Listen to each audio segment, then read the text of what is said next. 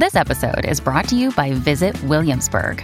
In Williamsburg, Virginia, there's never too much of a good thing. Whether you're a foodie, a golfer, a history buff, a shopaholic, an outdoor enthusiast, or a thrill seeker, you'll find what you came for here and more.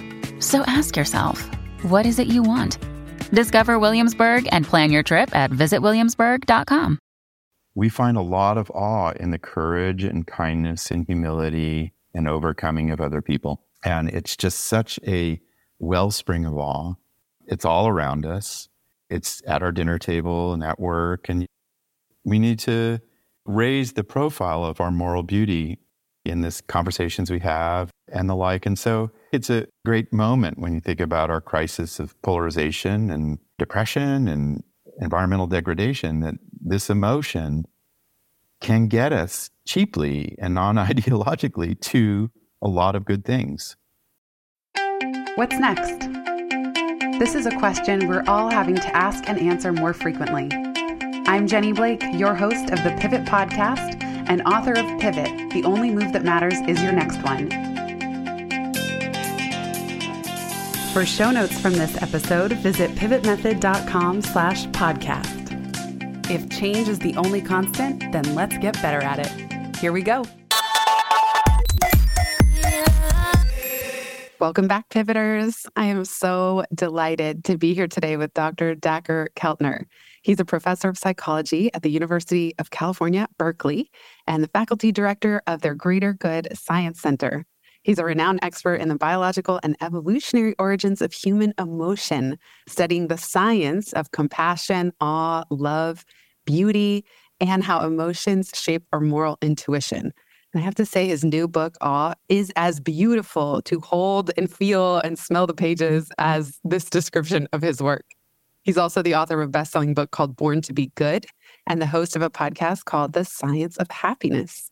Dacher, welcome to the show. It's good to be with you, Jenny.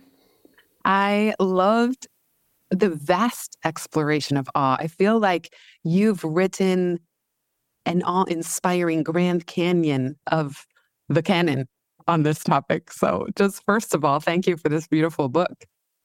Well, thanks for that description. I haven't been to the Grand Canyon, but to be compared to that is tumbling. But awe deserves it. Yes.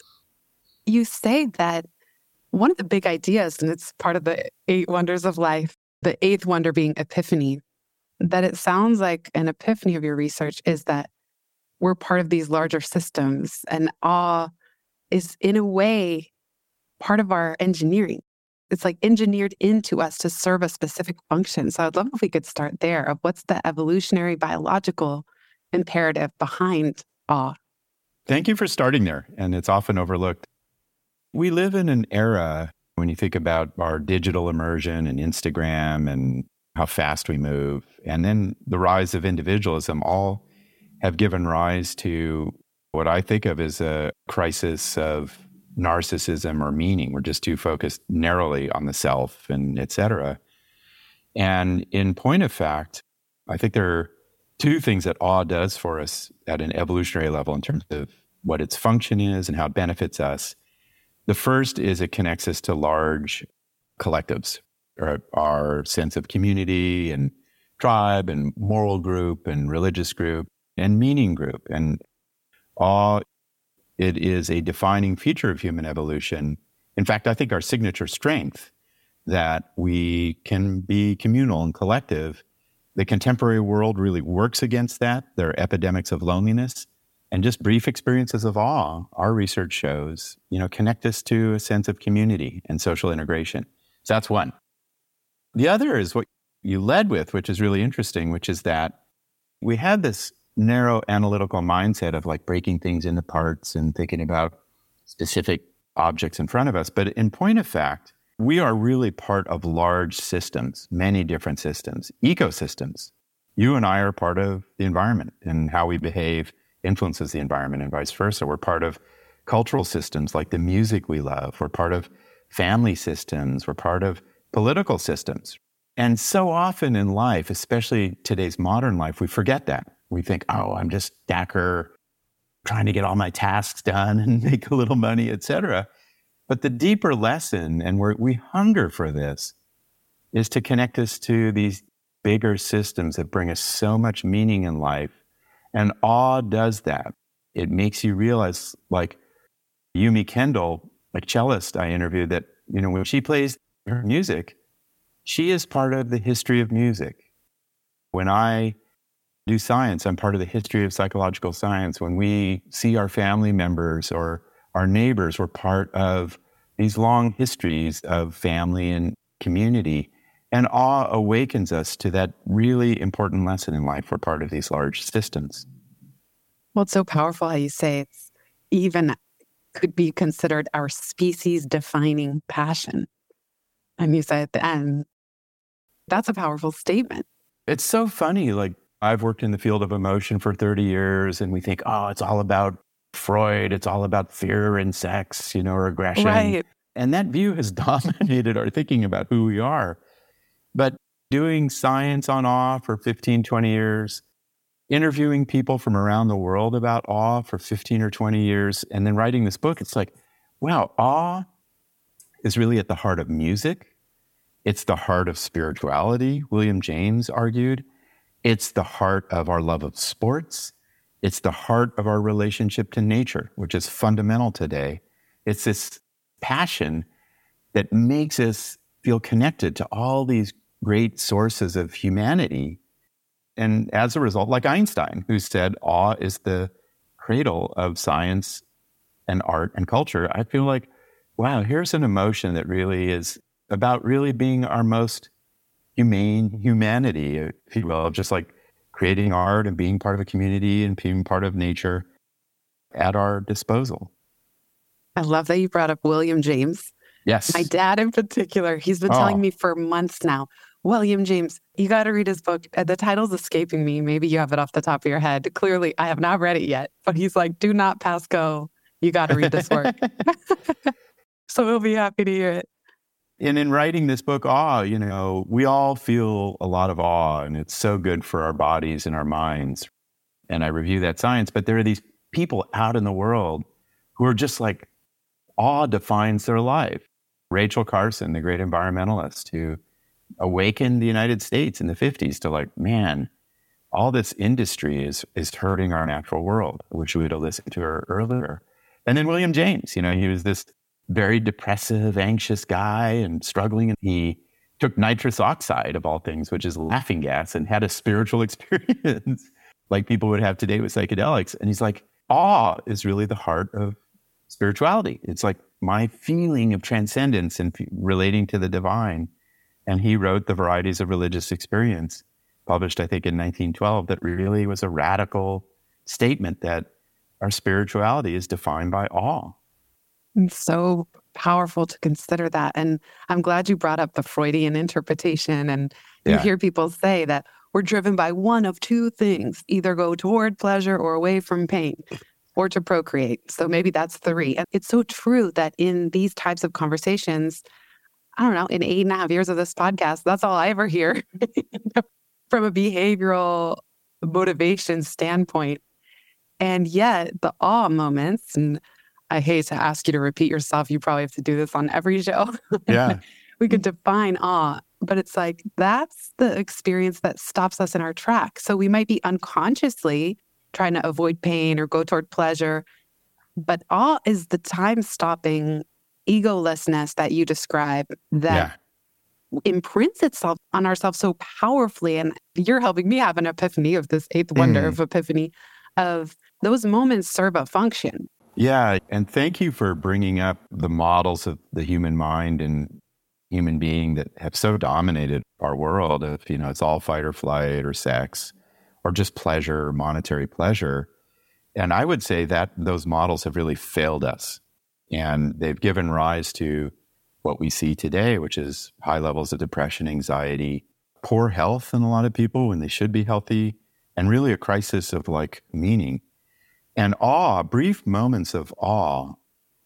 I wrote this book when I was grieving the loss of my brother Rolf, who was my spiritual companion, my companion in awe throughout my life. He died of colon cancer in his mid 50s. And awe helped me find the way because we know from research and the stories I tell in the book that if you can go find a brief experience of awe when you are I define it as being the presence of something vast and mysterious. It is good for your heart. It's good for your immune system. It opens your mind to creativity.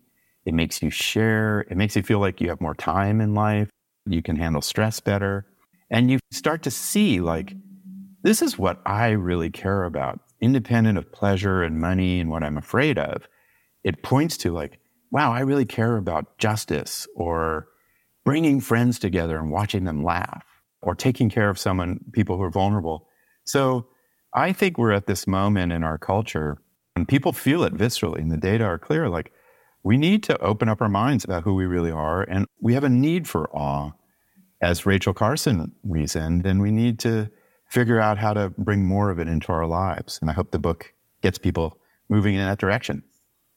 I appreciate you mentioning your brother yeah. and a beautiful conversation you had with Krista Tippett. You were describing, first of all, how important he was yeah. and is to you. I wonder if you've had awe experiences with him in a way, even after he's passed. But you also say right after he passed that there was a period where you felt awe less. Yeah. And I'm just curious if you can share a little more with us of is it that awe has a hard time coexisting with grief? Is grief so all consuming? Like, I don't know, wherever you want to take it with this. I think this is one of the most important conversations, Jenny, we can be having. And the outpouring of interest about awe and grief from this book has just astounded me. My brother, on his last night after battling colon cancer with the courage and equanimity that I was astounded by, he passed away. And as, as I sat next to him and, you know, felt his shoulder, and watched him leave, like a lot of people, I felt awe. I was watching loved ones pass away is horrifying, it's horrible, it gives you panic as it did me. But it's also this vast mystery of life, right, that I write about in the book. And I was like, wow, what is life? Why do people we love so fiercely leave us young? What is that? How can I make sense of that? It's an existential wonder. And then after, as you say, Jenny, I fell into a state of awelessness. I was not sleeping. I was panicky. I could barely concentrate, like a lot of people during extreme grief.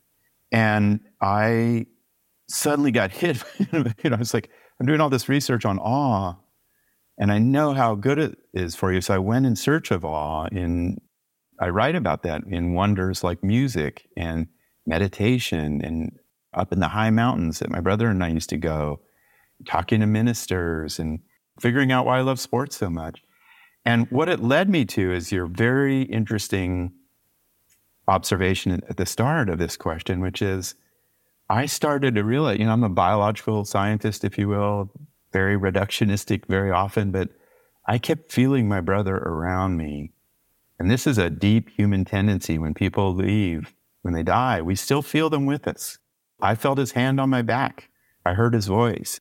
And that's changed how I look at the world. And I know, I feel him. It transcends my understanding of the mind and body.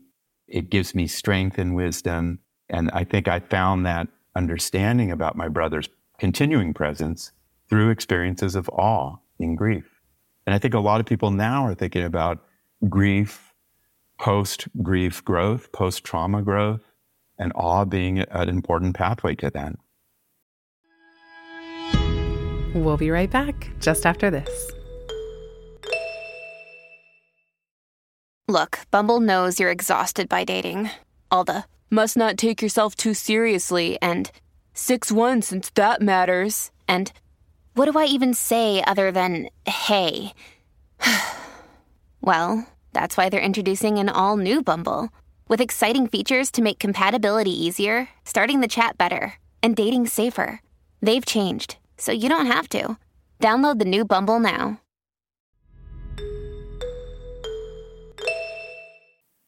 It's a fascinating experience you're describing with your brother as well, because that's interconnectedness across time and space. Yeah. Maybe even across everybody believes in different things, but from those who are here in the earthly plane to those who might be in a spiritual plane. I mean, that's, I don't know. It's just, it's so powerful to hear you describe it. And I'm often curious about that too. I love asking people about how they feel somebody's presence still with them. Yeah. And I personally don't think it's just memories or just yeah. imagination, but it's not something that we can, of course, scientifically prove or explain. Yeah. And that's what's beautiful about these questions that hover near awe. They're, in some sense, always mysterious and beyond proof.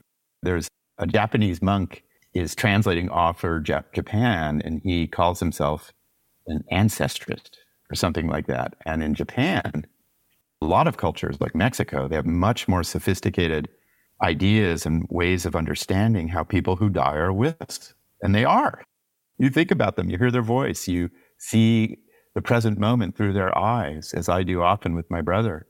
And he's an ancestrist, and he says as part of his practice in teaching people in Japan is to get people to think about the people who have died and are no longer here physically and how they're still with us, and to build that into our psychology and build it into our sense of meaning.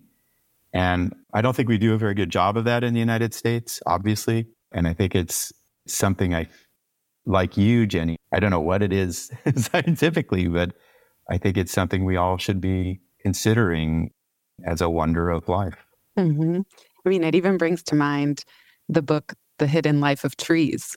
Yes. Do trees communicate? Do they have emotion or is a rock a being in some way? Maybe it's a global thing now with globalization. It honestly makes me so depressed reading about what's happening to the oceans and the forests yeah, and I know. Uh, what's wrong with us? I will try not to get into a vent here, but yeah. I'm always venting to my husband, like, what is wrong with us yeah. as a species? But so it's this thing that, you know, nature is one of the eight wonders part of being in nature is also recognizing nature as worthy of existing. And I don't know where that came from, the ancestor, you know, the yeah. person you mentioned in Japan, but I believe that Japanese culture has more respect for the natural world, I think, inherently in a lot of ways. Yeah. And a lot of us feel this climate dread.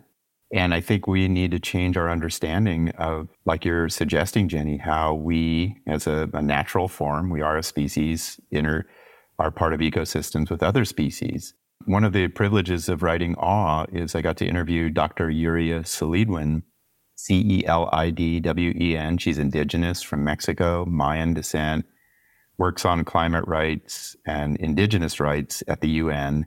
And they have a whole other way of understanding our relation to nature that comes through reverence and awe that we're part of these ecosystems. And it is, and I hate to sound like a Berkeley cliche, but it is capitalism and individualism that separated us from nature and some forms of Christianity. And awe brings us back to this sense that we're part of the natural world. There are studies coming out of from different countries like China that when we feel awe, we do things that are better for the climate crises.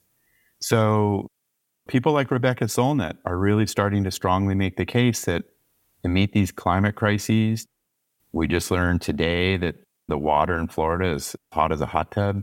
It is disturbing, but we have to also cultivate the emotions and passions that will reorient our actions in the natural world. And Yuria Celidwen taught me that can be done. And it's through these transcendent emotions like awe.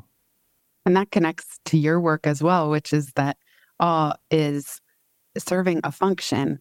And it's even morally instructive. I was very interested yeah. in the category that you describe about kind of moral greatness. I'm trying to find the exact term, moral beauty. Yeah. So, stories or observing others with strength, courage, overcoming something, even kindness. That when we're awed by that, it calls something forth within us. Yeah. Who want to mirror that. You know, they say, oh, we're mimetic creatures, but awe can be mimetic too, where I have a tag in my little idea collection bucket called Exquisite Greatness.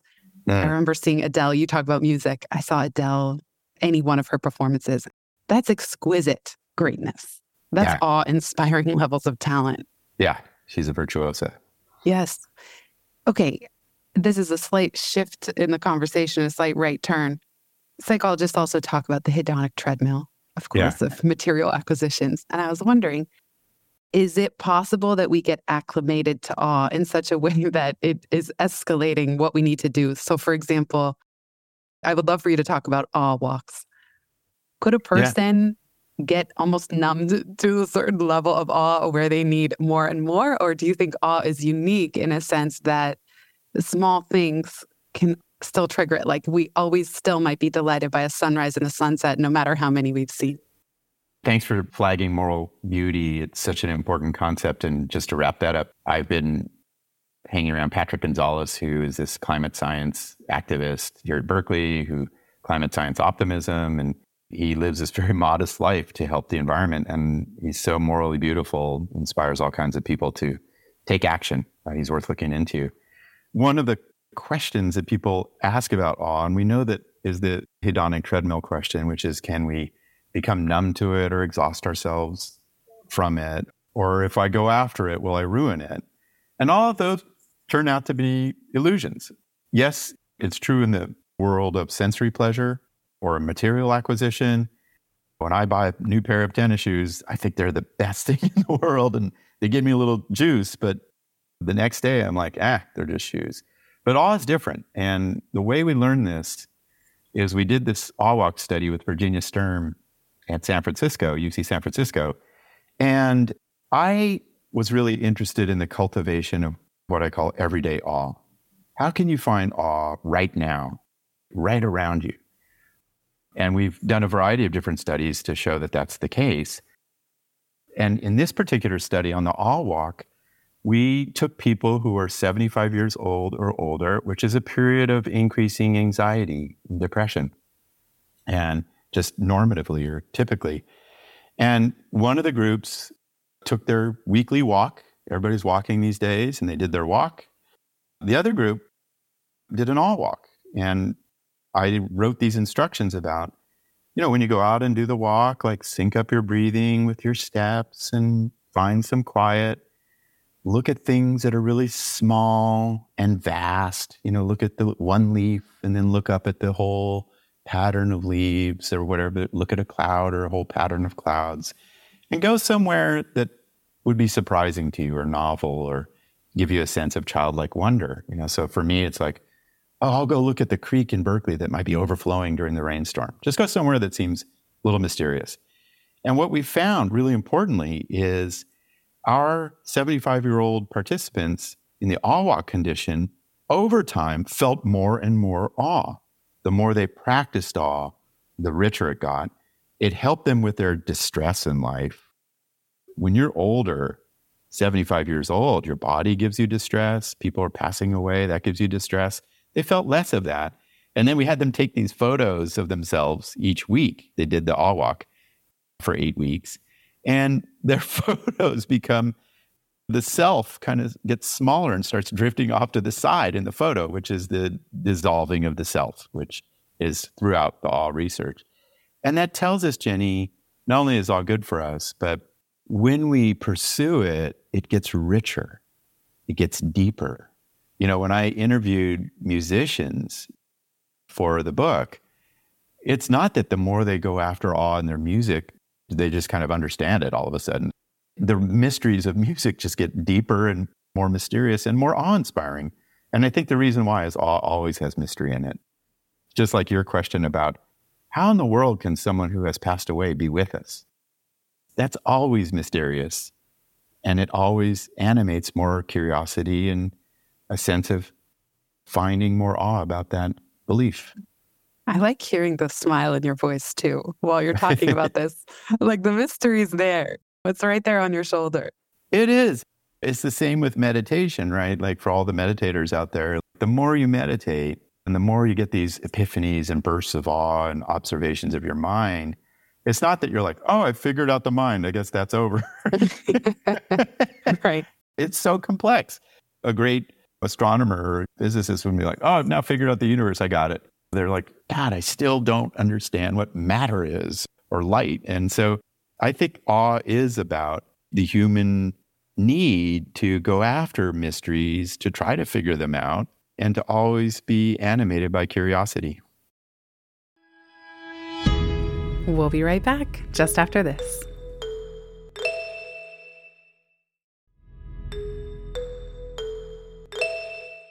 Going back to the awe walks and yeah. even everyday awe, So I know that nature is one of your eight wonders of life, and Yeah. there's not going to be a book on spirituality or connection or healing that does not involve nature. Yeah. At the same time, I live in New York City. And of course, sometimes I'll feel bad, like, oh, I should be out in the middle of nature. Yeah. But I'm delighted by New York City. I described it to a friend as feeling hugged by buildings. and yeah. she said she would feel trapped in a tiny apartment, but I feel hugged. I love walking everywhere. I love the humanity just smashed in the subway cars at any given I time. agree. Okay, so could you explain for those of us that are city dwellers, is there something awe inspiring about the scope, the vastness, the crush of people? What is it that, because we hear so much about nature inspiring awe, and I'm just wondering, there's something I'm getting out of the city life, but it's not as written about in this sense. Many people write about cities, writers, artists, etc. But curious to hear your take. Your question is profoundly important for us all to think about, and it raises a couple of issues. The first is there's such a Western bias about awe, the sublime, and vast nature. You got to be out in the silent redwood forest. I think that's a misconception of natural awe, which I write about. And there are a couple of points to your question. One is cities are awe inspiring, their design is awe inspiring, their buildings, the facades, the flow of humanity, the culture is awe inspiring. And New York is totally awe inspiring. In fact, I was talking to the mayor's office and they're like, we want to be a city of awe. And I was like, oh, that's a good goal, right? And in fact, people in our awe walk study, some of them lived in cities. So their awe walk was through very urban streets with some trees, but they found awe in it. So cities, of course, are places of awe and also horror and the like. But the second point is in this work, and we're now doing a lot of work on this at UC Berkeley on what Dr. Yuria Celidwen calls ecological belonging, which is we can find awe in all kinds of nature. You talk to birders or gardeners or cloud spotters or people who love rain or planting flowers in cities, trees. Those are all very powerful sources of awe. I live in Berkeley, a city. When I walk to work, I pass a single tree, a cedar, awe inspiring, right? I pass flowers, they're awe inspiring. I look at the sky. And there's a big movement right now. You know, London is leading the way, for example, of who are the greenest cities? How are you building greenways into cities, gardens, and the like? And I think that tells us that we need a more complex view of nature, more multifaceted. I need to protect as much, hopefully, the 30% people are saying of the untouched natural world, if you will. But we also need to build nature into, grow nature, cultivate nature in urban areas. And there's a ton of data suggesting that's about as good for the health of a city as anything you can do. Mm. I love that you're in talks with the mayor's office. That's so exciting. and maybe there's something too about the juxtaposition because I'll be in the city and then you see red-tailed hawks flying above, and that's the most exciting moment of the day. And it's Yeah. awe-inspiring. And it's like, I didn't expect to see you here. There's even a book called Red Tails in Love about New Yorkers' obsession with this hawk or Yeah. two that lived near Mary Tyler Moore's apartment, you know, in Yeah. the Upper East Side. I think juxtaposition is critical to awe. Like you very wisely said, Jenny, like you're walking along and all of a sudden you see a comet, or you're like, whoa, or the hawk in New York City, the raccoons in Berkeley. Yes. Nature urban juxtaposition is powerful. And let's hope that some urban designers are out there listening and thinking, wow, if I build a little bit of nature into urban life, you will derive the benefits of awe.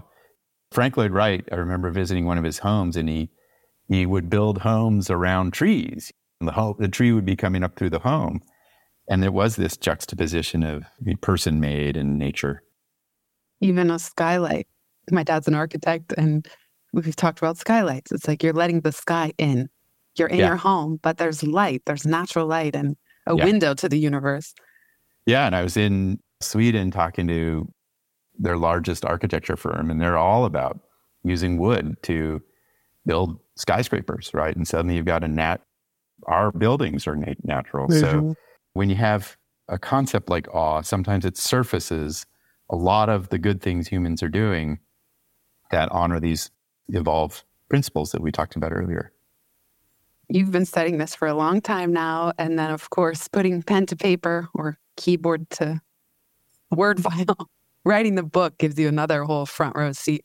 So, as we start to wrap up, I'm just curious what has surprised you most after the book came out? So, now that you've been talking to people and hearing from people, is there anything that you hadn't considered, uh, even in the decade plus leading up to this book launching, about awe?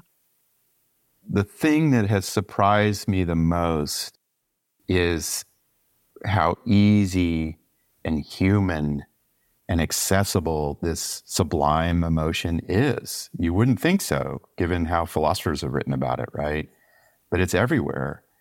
And I have had museum directors, Carnegie Hall, people working on prisons, people working on public housing, cities, and the like reach out to me and say, This is what our work could be about.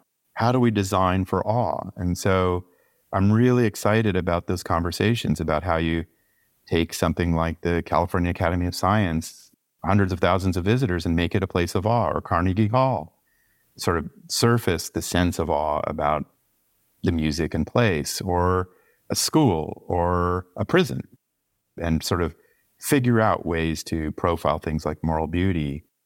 So that's one is like our hunger to build for awe and then the second one that I think is really important today, this surprised me empirically, is what you referred to earlier of moral beauty, that around the world, we find a lot of awe in the courage and kindness and humility and overcoming of other people.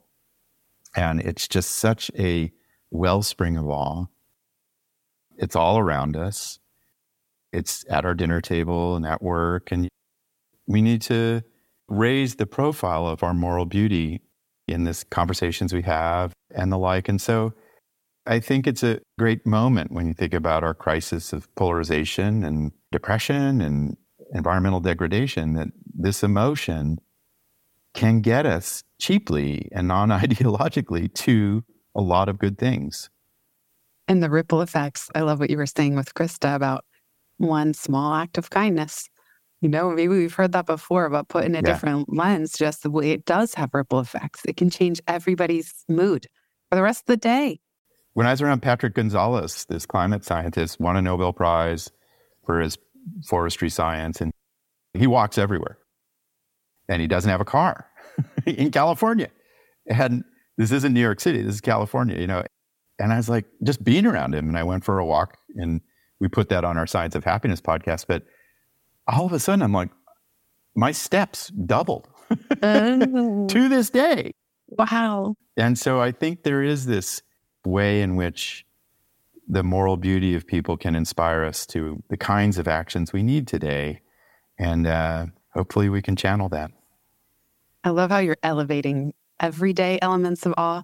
Yeah. It once, I won't go too much into this, but I once had a friend tour tell me if I did not do psychedelics, I would be like stunted as a person yeah. forever. And he could no longer speak to me because I'd be limiting my personal growth. Some like very bullying.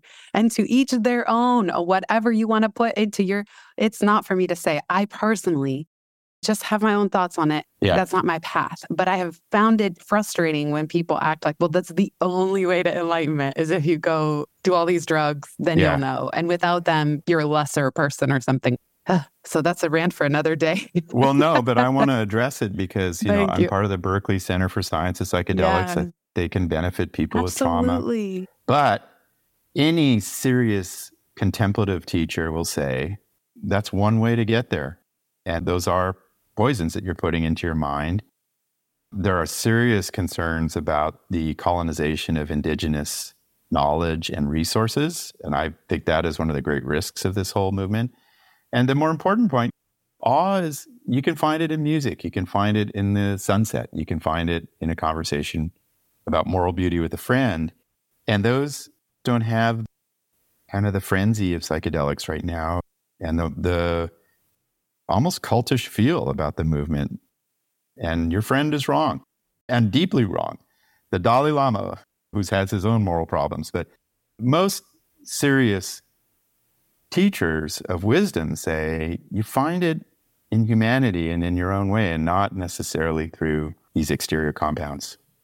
And it's just like to not acknowledge that we can all have a different path. I think that's what frustrates me Absurd. is whenever, yeah, whenever anything becomes dogma or the only way, I'm gone. Tell me about it. I know. Yeah. You're in Berkeley. I grew up right across the bay. I feel like there is just a rebellious spirit in general on the West Coast. Yes. So the last last question is if we could give listeners a little experiment. Maybe it's an awe walk. Is there anything else around everyday awe that you would encourage them to try? We've actually been working on this scientifically. This is what I'm working on with Carnegie Hall. It's like you take those eight wonders that I write about of nature and people's moral beauty and music as three easy examples. And I would just encourage anyone who's listening, and we just published a paper on this with people during COVID who are healthcare providers really feeling a lot of stress. And all you do is you stop for a minute, you breathe deeply, you quiet your mind, you pause, and you just say, What's mysterious around me? How does it connect me to what's the deeper story of what I'm perceiving?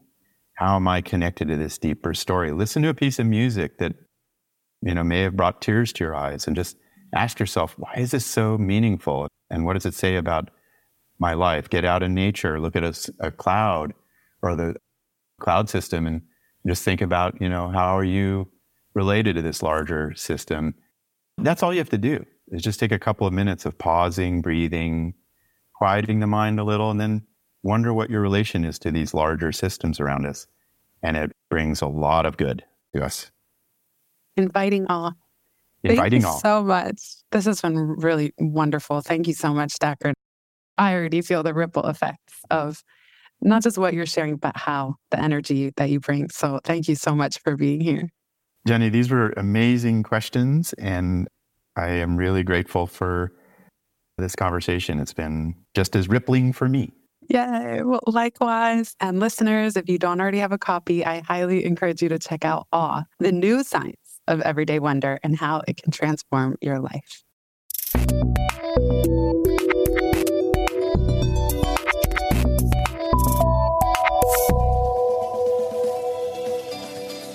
Thanks so much for listening to this episode of the Pivot Podcast. Make sure you don't miss an episode or my insider tips and templates by signing up for Pivot List, a curated twice monthly newsletter where I share the inside scoop on what I'm reading, watching, listening to, and the latest tools I'm geeking out on. Sign up at pivotmethod.com slash pivotlist. Get show notes from this episode at pivotmethod.com slash podcast and connect with me on Twitter at Jenny underscore Blake. Remember, build first, then your courage will follow. Hasn't it always?